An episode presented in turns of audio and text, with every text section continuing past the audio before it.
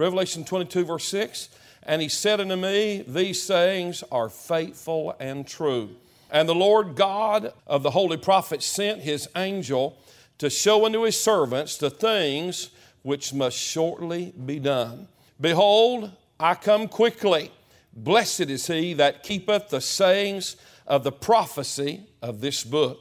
And I, John, saw these things and heard them. When I'd heard and seen, I fell down to worship before the feet of the angel which showed me these things. Then saith he unto me, See thou do it not, for I am thy fellow servant, and of thy brethren, the prophets, and of them which keep the sayings of this book. Worship God. And he saith unto me, Seal not the sayings of the prophecy of this book, for the time is at hand. He that is unjust, let him be unjust still. And he which is filthy, let him be filthy still. He that is righteous, let him be righteous still. And he that is holy, let him be holy still. And behold, I come quickly, and my reward is with me to give every man according as his work shall be. The Bible said, I'm Alpha and Omega, the beginning and the end, the first and the last. Blessed are they that do his commandments, that they may have right to the tree of life, may enter in through the gates into the city. For without are dogs and sorcerers and whoremongers and murderers and idolaters and whosoever loveth and maketh a lie. I, Jesus, have sent mine angel to testify unto you these things in the churches. I'm the root and the offspring of David, and the bright and morning star. And the Spirit and the bride say, Come. Let him that heareth say, Come. Let him that is athirst come. And whosoever will, let him take the water of life freely. For I testify unto every man that heareth the words of the prophecy of this book. If any man shall add unto these things, God shall add unto him the plagues that are written in this book. And if any man shall take away from the words of the book of this prophecy, God shall take away his part out of the book of life and out of the holy city from the things which are written in this book. He which testifieth these things saith, Surely I come quickly. Notice what John said. Amen. Even so come, Lord Jesus. The grace of our Lord Jesus Christ be with you all. Amen. You may be seated. Look here in your Bible at the revelation of Jesus Christ. There's three texts that grasp my heart this week as I prepare for this service tonight. And they're very similar, yet there's a little bit of truth after each announcement that our Lord makes in the close of the last chapter of the last book of the Bible. In Revelation 22 7, behold, I come quickly. Blessed is he that keepeth the sayings of the prophecy of this book. In Revelation chapter 22, verse 12, and behold, I come quickly, and my reward is with me to give every man according as his work shall be. The Bible said in Revelation 22 and verse 20, He which testifieth these things saith, Surely I come quickly. Amen. Even so come, Lord Jesus. Now, I want to preach tonight on the challenge of Christ coming. The challenge of Christ coming. It's not enough for us to believe intellectually, even though the Bible does say that Jesus is coming. It's not enough for you and I to believe that Christ is coming, but we also must be challenged and be motivated practically to respond to the coming of Christ. In the New Testament era, the believers would even greet each other. In their culture, they would greet each other with the term from 1 Corinthians chapter 16 and verse 22. That term is Maranatha Maranatha means our Lord doth come. I believe that Jesus Christ is going to return. And you and I that are born again are going to be leaving with him. And so I'm preaching tonight on the challenge of Christ's coming. Let's pray. Father, as we bow our heads and our hearts, Lord, we know what you gave us for this hour. Lord, we don't have to be moved away from the hope and the truth and the assurance that you put in our heart that this is the message that you've given to us tonight. Thank you, God, for the good day already, the good service thus far, the good songs of Zion, and the reality of the truth of those songs that teach and admonish. I, I pray you remind us tonight from the truth of the Bible, the things that we need to be reminded of. Give us, if we need one, a rapture refresher and bring back to our remembrance tonight the things that we should be reminded of in this critical hour in our world. I pray you'd magnify your Son, the Lord Jesus, through us. Uh, help us to magnify the theme of this book in the Bible and see how it is put together in such a marvelous way. And Father, we'll thank you for it, for we ask it in Jesus' name. Amen and amen. This book in the Bible is the revelation of Jesus Christ. Chapter 1, verse 1 said, The revelation of Jesus Christ, which God gave unto him to show unto his servants things which must shortly come to pass. And he sent and signified it by his angel unto his servant John. The revelation, the last book in our Bible, is the capstone of the scripture. It is tonight the grand prophetic masterpiece of the New Testament. It closes up our New Testament in the 27th book, the last book of the New Testament. And yet it's not just the bookend of the Bible. This book is given to us to unveil Jesus Christ.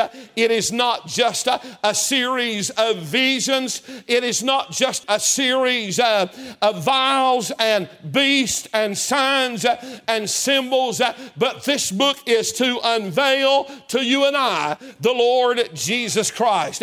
It's given as the revelation of Jesus Christ. It's caused by God to bring in our view and to expose the Lord Jesus Christ. Not only does it unveil the Lord Jesus Christ, it unfolds future things for you and I. There are some that tell us, don't read that book, it'll scare you. That is not what John tells us, though. He tells us in chapter 1, verse 3, that we ought to read it because it will bless us.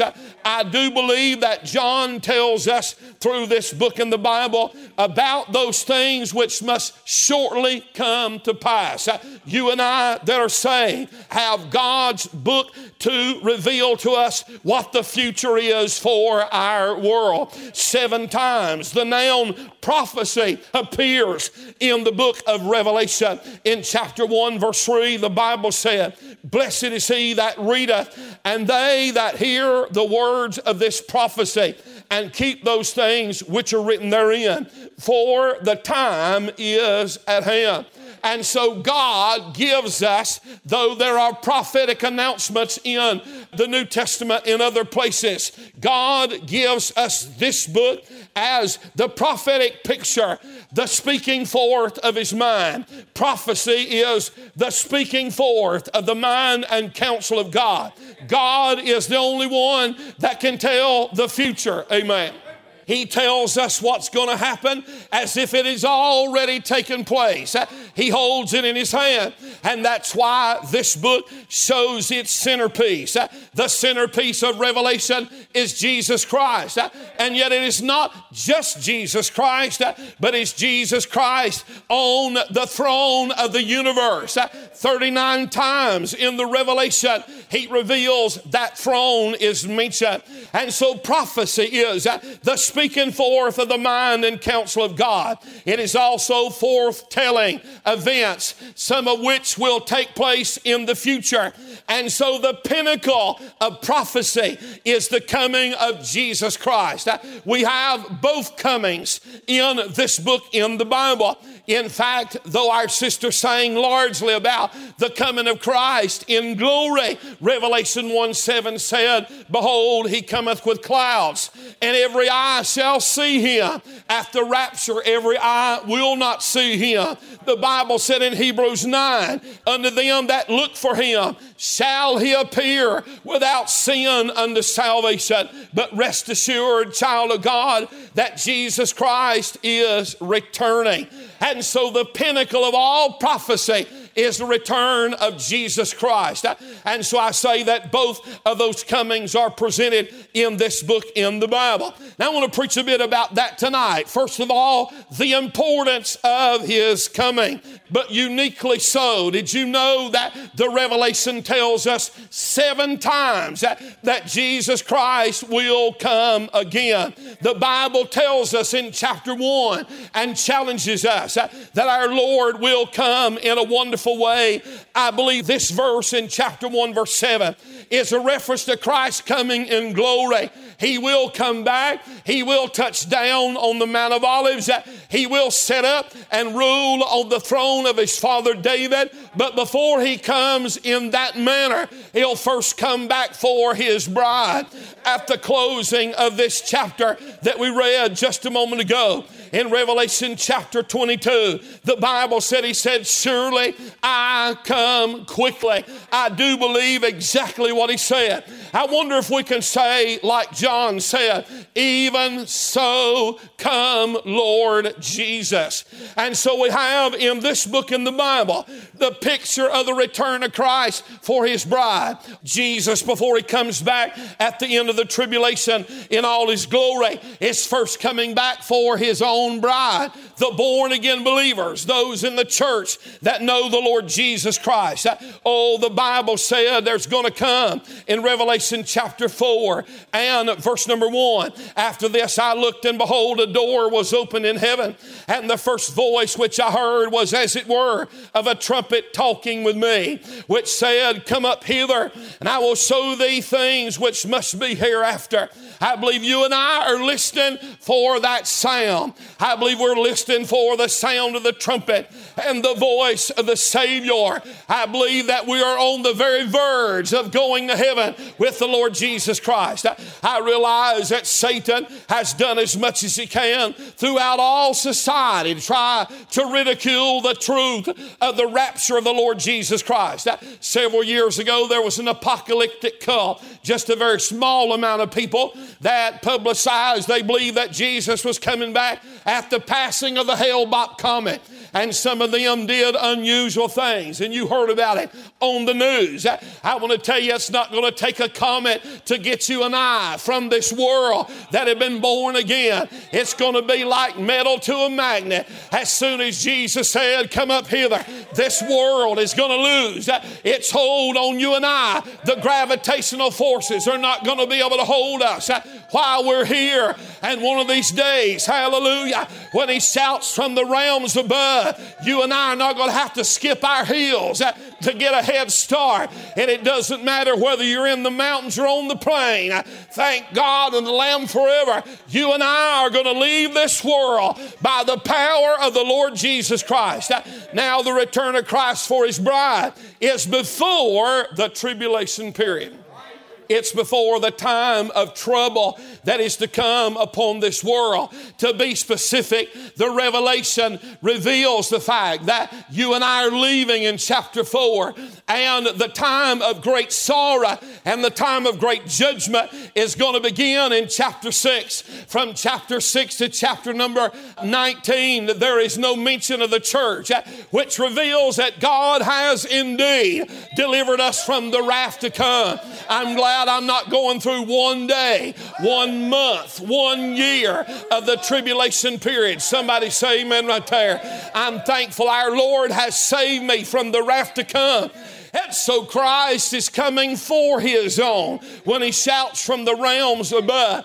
And then at the close of the tribulation period, before the kingdom starts, our Lord is going to come with his own. And the revelation in chapter 19 presents the portrait of you and I coming back with him as part of the armies of heaven. When he comes back, he's going to put down all rebellion. You and I are not going to have to fight. He's going to destroy enemies by the sword of his mouth. His coming before the tribulation for his own is what we often call the rapture. His coming with his own is what we call the revelation when he reveals himself to the entire world. And those Jews will wail for him and they'll say, From whence have you received these wounds? Like Zechariah said, and he'll say, In the house of my friends. Oh, I want to say tonight, Jesus Christ, in this book in the Bible, it is affirmed over and over our Lord is indeed coming back. Now, you and I can see the importance of His coming as it is seen in the New Testament. References to our Lord's return versus those of His first coming are found to be eight to one. That is, for every time it mentions His first coming, there are eight references to one concerning the return of Christ. 23 out of the 27 books of the New Testament reveal that our Lord is indeed returning. Seven out of every 10 chapters, one out of every 25 verses in the New Testament say that Jesus Christ is coming back. The Bible reveals the Lord Jesus Himself referred to His return 21 times in the gospel era. Can I say He said to His own just before He went to Calvary's cross, Let not your heart be troubled. You believe in God, believe also in me. In my Father's house are many mansions. If it were not so, I would have told you, I go to prepare a place for you. If I go and prepare a place for you, I will come again and receive you unto myself, that where I am, there you may be also. And so, if you're not saved, you are not prepared for the coming of Christ. If the Bible is boring, if the church is someplace you don't want to be, if you have no real hunger and desire for God, you better check up and make sure that you really got saved because heaven's going to be a nightmare for somebody like you because all of us that you thought were crazy are going to be up there praising and honoring and glorifying the Lamb of God and the Lord of glory. I say hallelujah. Listen, friend, it's time to get prepared.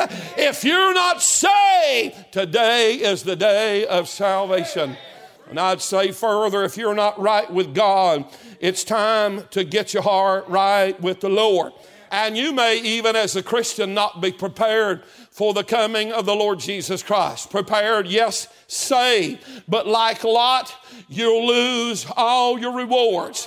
When Lot was snatched out of the cities of Sodom and those places where he had comfortably come to reside, he got so comfortable in Sodom that Sodom got into his children and they had no concern for their soul. They had no concern for the things of God. And when he went to his married daughters, he seemed as one that mocked uh, because, listen, friend, uh, he could not get Sodom out of his own family he had sat down in comfort. Listen now, it's a sad thing to think about if there's going to be church people that know the Lord, and yet, listen, they live so comfortably in this world and they have blended in with the crowd and they're like a chameleon. If somebody's cursing, they can go there and they can curse with the best of them. If they are telling vile, dirty jokes, they can laugh along with the rest of them. Oh, but I'm going to tell you, it's going to come a day, friend, when the Christ of Calvary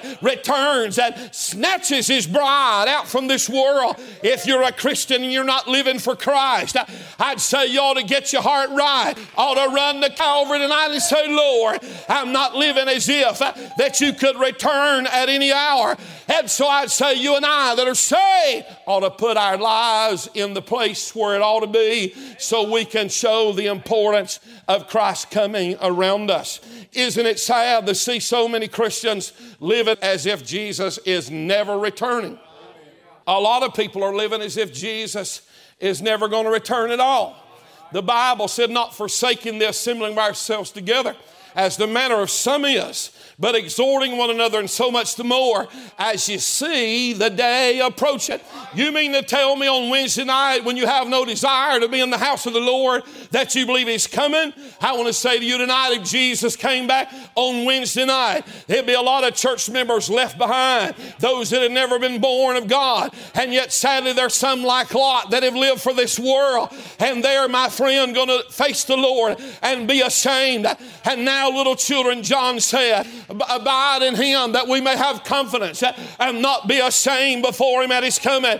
I want to say it's important tonight. You and I that are saved are seeing some of the final elements come into alignment with the Bible. We're seeing current events that, that people like Oliver B. Greene and Harold B. Sightler and other great men of God have told us for years we're coming. And yet you and I are standing on the ground and we're looking at them with our own eyes. And yet some of you are still cold and indifferent. You're holding on to your sins. Uh, and yet you need to get your heart right and realize that, that Jesus is coming. Ready or not, He is returning. I want to say tonight not only is there the importance of His coming, but there's also the imminence of His coming.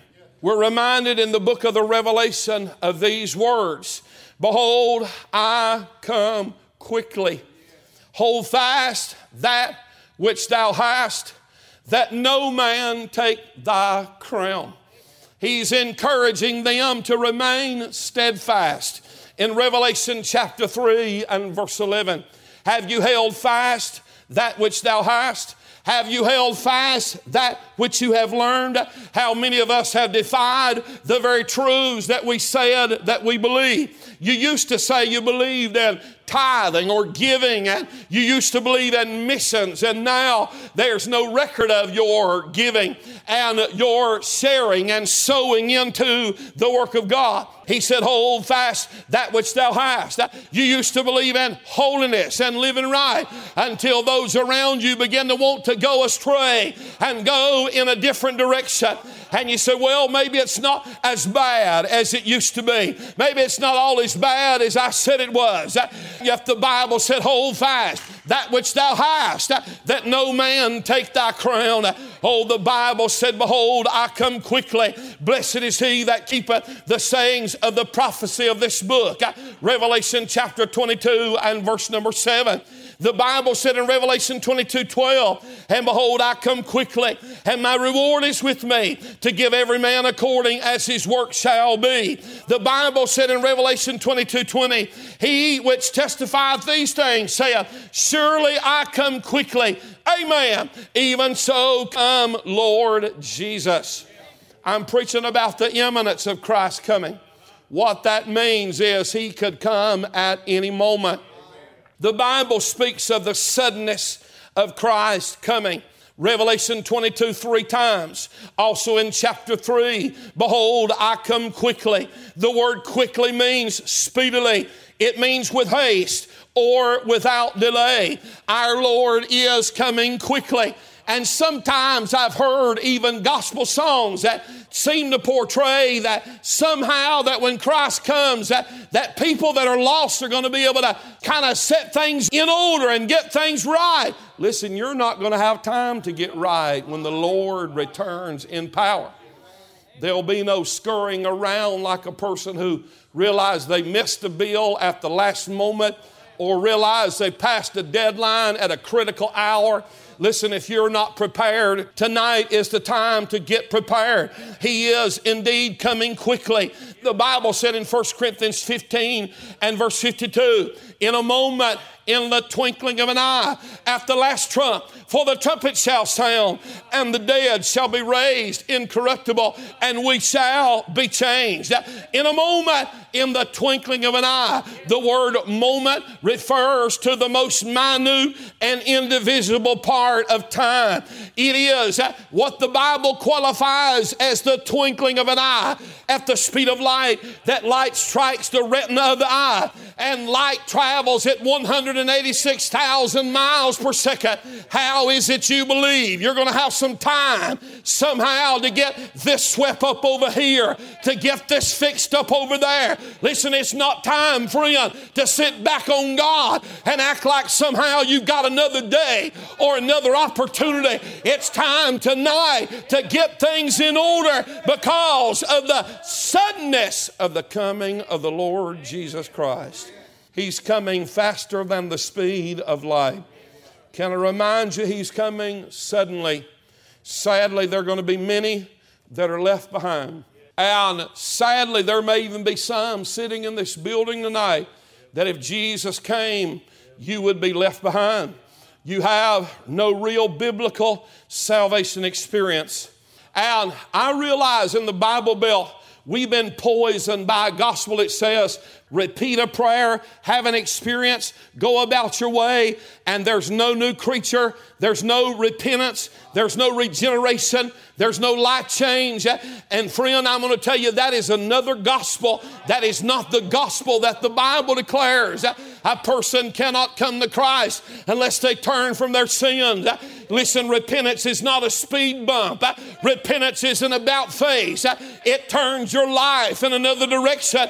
Regeneration is when the life of God moves in on the inside of your heart. What is it that took me on a Sunday when I got saved? I used to spend every Sunday afternoon in the pool hall, and yet I knew, Brother Mark, when I got up off my knees, I was not going to the pool hall. I knew that very moment I was not going to get drunk on Sunday night. I knew that very moment that Bud was a dud. I knew that very moment, friend, that, that some things had passed away in my life and that all things had become new. And if you've not had a, an experience of grace that includes a transformation and a life change, I want to say you ought to ditch everything you've got. You ought to toss it to a side and say, Lord, I don't want to go to hell. I don't want to miss the rapture. I don't want to be left behind. I don't want to be condemned and left outside and condemned to the lake of fire. You're coming back quickly, like the Bible said. Suddenly, our Lord is returning. Not only is He returning suddenly, but His returning is going to be for many a great surprise. It's going to be a great surprise. Now, I'm going to say this clearly that Jesus is not coming for me like a thief in the night. Now, listen carefully to what I'm saying. Our Lord is not coming for me like a thief in the night.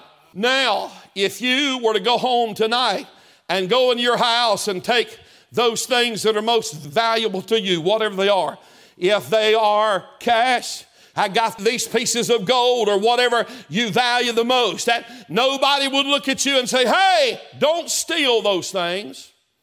You know why? You're not stealing something that already belongs to you.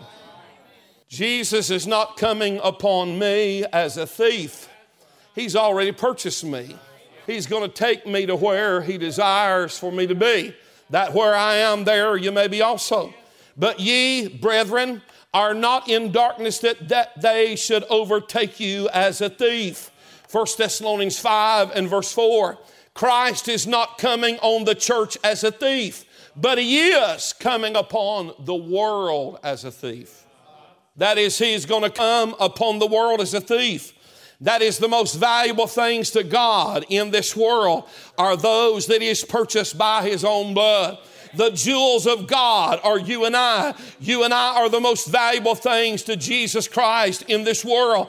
And one of these days, He's going to call from the realms above. One of these days, He's going to shout from the realms above. And you and I that are His jewels, you and I that are those that have been bought by His blood and dwelt by His Spirit, sealed until the day of redemption. You and I are going to be brought out from this world and taken to be with Him. But for many, it's going to be a surprise. Sadly, there's probably some sitting in here, and if Jesus came before you got to the parking lot tonight, you would be left behind. And I want to say that it will be a surprise and it will be a sad surprise because you're not prepared for the coming of the Lord Jesus Christ. Let me remind you also of the severity of his coming. Revelation chapter 22 and verse number 11. Revelation 22 11, he that is unjust, let him be unjust still. He which is filthy, let him be filthy still. And he that is righteous, let him be righteous still. He that is holy, let him be holy still. Our Lord reveals the finality of the judgment. So let me get this right. You say you're saved, but you have no desire for the Bible. Something's wrong here. Now, those of you that have been telling people for years that you know that they're saved, you need to stop it. You need to stop it. You need to stop telling other people that they're saved. The only person you know is saved is you. Only person I know is saved is me. But I want to tell you this God's people have some birthmarks on their life that identify them. First John is a book that identifies you and I as Christians by God's birthmarks. Many of you would not know this today, but when I was born, I had a birthmark on one part of my face. Sometimes in elementary school, you know, little elementary kids, they can be brutally honest. And a little kid looked at me one morning and said, Do you wash your face? And I said, Yes, every day. They said, Do you know that you've got a spot on your face? I said, Absolutely. I've had it ever since I've been born. But I had a mark that was placed on me at my birth. And I believe that God's children have some birthmarks about them. The Bible teaches us that you and I, we know we pass from death unto life because we love the brethren. Amen. But the Bible said here that those who are unjust, they're going to be unjust still. Those that are filthy, they're going to be filthy still. I want to say this to you tonight. I don't care about going any place where people are drinking liquor and booze and sitting around cursing God's name. Nothing about any of that attracts me at all. That doesn't appeal to me whatsoever. Now, if you say there's going to be some preaching going on, that crowd's not going to be anywhere near that. But I want to say this when you look at this verse in the Bible, it reveals the finality of judgment and the fate of those who reject Christ in this closing chapter those who have decided in time that they will remain unjust and they want to remain filthy in their sins. Listen, there's, there's something about being saved that from the very earliest days of my life, I desired for my life to be clean. I didn't know all that it involved, I didn't know how I was going to get there. But I, I got up every day of my life, and really, it's been like this every day. I don't always accomplish all I set out to do, but every single day in my life, since that day that I got saved, every day there's a reality on the inside of me that desires to be clean. And the Holy Spirit is taking the Holy Scriptures and through the holy nature of God on the inside of me desires to be clean. I was out at the car wash years ago and there was a there was a man there with his young son and he's playing some rap music. And I went up to talk to him just a little bit. I didn't I didn't come to fuss at him about his music, but I went up to talk to him a little bit about Jesus Christ. I talked to him a little bit and I went away with this thought in my mind. If that young child listens all their life to the vile, filthy language of rap music. Could I get an amen right there? That young child listens to people who curse God, use God's name in vain. Does it do anything in your heart when you hear somebody take God's name in vain? In our day, women are just as filthy mouthed as men are. A lot of them can curse worse than men can. Does it bother you when somebody uses God's name in vain? Does it bother you when you hear vile, filthy language coming out of the mouth? And I, and I hear people really that say they're saved and they blew up the air with all their vile, filthy words. And I'm talking about the first month I was saved, I was over on aisle number four in that grocery store and I got frustrated and I stopped for just a minute and a word come to my mind. And I'm telling you, I stopped and it's almost like you dumped a bucket of manure on me. And I stood there and I almost burst into tears. I said, Lord, I said, I talked the wrong way most of my life. I don't want to talk like this anymore. I said, Lord, you're going to have to help me and you're going to have to teach me. And I remember there were people on the job that, would, that were even lost that would rebuke me and scold me. Had a man that was a sailor. Can you imagine a sailor that was lost say to me that I was using vile language that I shouldn't be using? Can you imagine people that weren't even Christian people that reproved me because of my vile speech? And yet, when God saved me and He came into my heart, they said, I don't know what happened to you, but I know you're a different person. I want to tell you, my desires were no longer for filth and ungodliness, unjustness and filthiness. My desires were to be clean before God. So if you've decided that you're going to go on in your life, in a way that you decided you're going to remain unjust or unjustified, unforgiven, filthy in your sins, you're going to remain that way even after you die. So that I believe if you're a, an old pervert, an old child molester, this really bothers me. I, I think there's a special place in hell for people like this that put their hands on little children and I believe it's a vile, ungodly, perverted thing for man or woman. It's not always just men, by the way, ladies. Sometimes it's women that do these things. Dear God, help us now. I feel like my mind needs a little bit of a bath even mentioning it.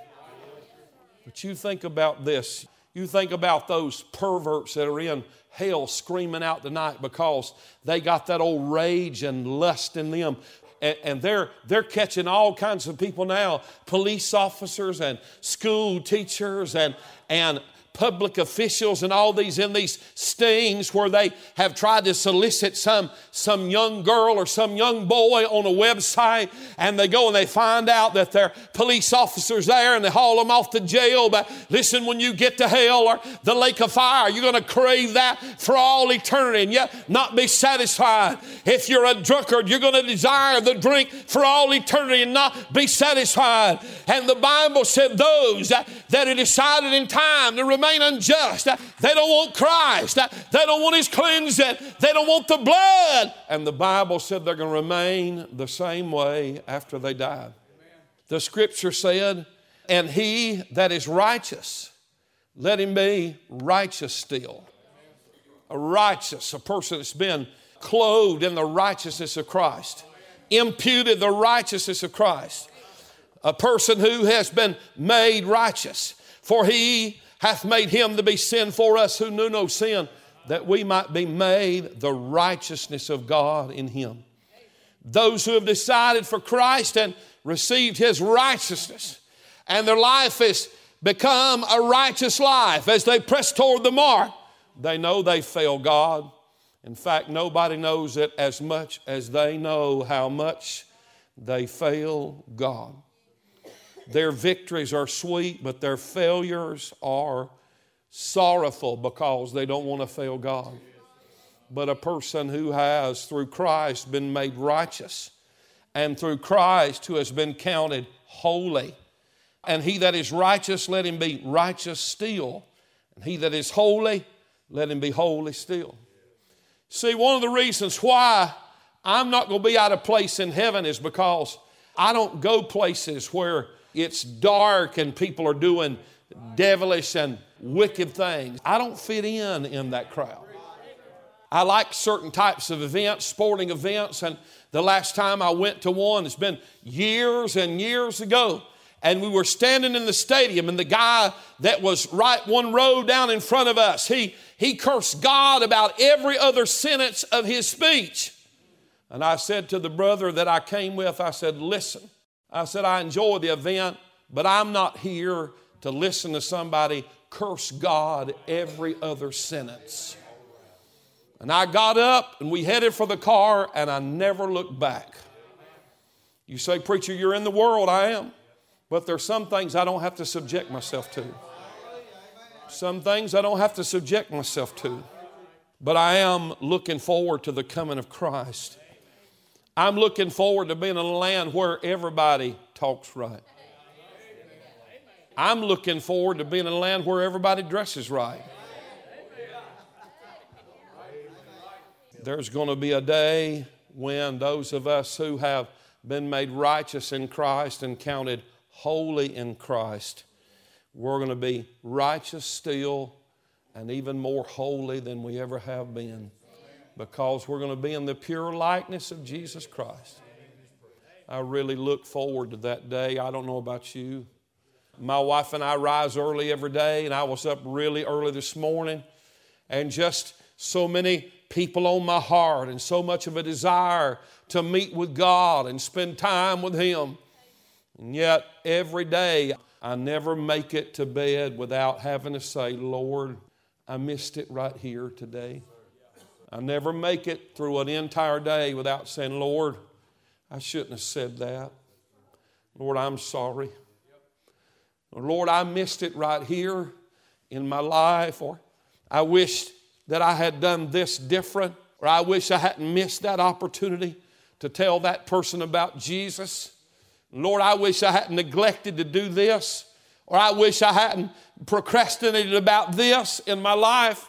I can say tonight, after 41 years of being saved, I have not lived one single day a perfect life. If you could get to heaven by your own righteousness, there's no way I could go. And by the way, there's no way you could go either. But I'm looking forward to his coming. I'm not finished with the message, but let me say this.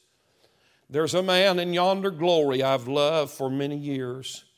He's cleared my guilty conscience and has banished all my fears. He's coming in a moment in the twinkling of an eye, and no time will be allotted for you to utter one goodbye. No time to kiss the husband or embrace the loving wife if they are but united in the bonds of holy life. Are you ready, Christian? Ready for shout and trump and voice? Will his coming make you tremble or cause you to rejoice? Are you walking, talking with him daily, taking to him your care? Do you live so close to heaven that the shout would bring you there? I wonder tonight how many of us, if Jesus came before we went to bed tonight, how many of us would have to meet him at the judgment seat and say, Lord, I'm sorry. Lord, you died for me, but I failed you so miserably. And I didn't live like you were returning. I didn't live my life like you were coming again. I settled down into the world like Lot. And anybody that reproved me, I hated them and I, I gave them grief and I wanted them out of my life. Lord, I realize now I shouldn't have lived such a careless life. But as a Christian, Lord, all I can say is I'm sorry. And then there at the judgment seat, like wood, hay, and stubble, your works go up in a puff of smoke. There's no crown. I realize all the gospel singers tell us all of us are going to wear a crown, but that's not what this Bible said. You better listen carefully. You say, Preacher Wensil, you're awfully mean. No, I'm awfully accurate about what I'm trying to say, that it be biblical. All of us are not going to wear a crown. In fact, Revelation said, Hold fast that thou hast, that no man take thy crown. The scripture said, hold fast. Now, I believe that scripture we read in Revelation 3 hold fast that thou hast, that no man take thy crown. There will be some there at the judgment seat that will be able to have a crown or more crowns to cast down at Jesus' feet.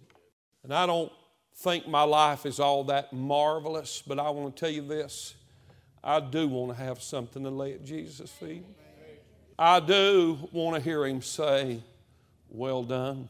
And like the old preacher used to say, he's not going to say, Well done, if you've not done well in the Christian life. How many excuses have you offered to God this week as to why you wouldn't do this Christian practice or put this priority in order in your life? How many things have you justified that you know are wrong in your life? And the sad thing is, the devil has some of you so asleep that you have you've forgotten that there are people in your family that are lost, and you're still sleeping right on. You turned over in your pew in your heart tonight and said, Preach on, preacher, I'm not listening tonight either. And yet, one day when Jesus comes, all this is going to become a reality. All this is going to be your wake up call. But for those that are lost, it's going to be too late. It's going to be too late to get your family saved. It's going to be too late for you to get serious about saying to them, and by the way, they need to hear it from you. They need to hear it from you. Listen, I love you. And I don't want you to go to hell, but I'm afraid you're not saved. And I, I just want to plead with you. One of the things that got a hold of Grandma's heart was my wife sat across from her and said, Mom, I love you, but I'm just afraid you never have been saved. And through tears and through a burden, she said to her, I'm afraid you never have been saved. And God shook her up. And through a period of days, God drew her in Holy Ghost conviction God brought her into the family of God one Sunday morning. While we stand with our heads bowed and our eyes closed,